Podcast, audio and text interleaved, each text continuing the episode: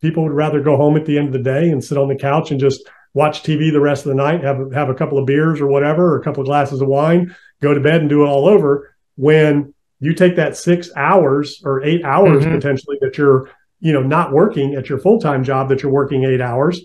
You know, you, there's 24 hours in a day. If you sleep eight, you know, yeah. that leaves you another 16 hours to play with. So if you're working eight, you've got eight more hours to develop yourself, start a side business, go look at real estate, do something. Your vision board, your vision lifestyle, you know, that's a vision board, your magazines, whatever you look at, the houses, the vacations, all the things you're talking about, that's mm-hmm. a vision board, you know, which is great. But where's your vision plan? What are you going to do about that? So you can have yeah. a vision, but if you don't have a plan on how you're going to execute that vision, then you got nothing. You just got dreams.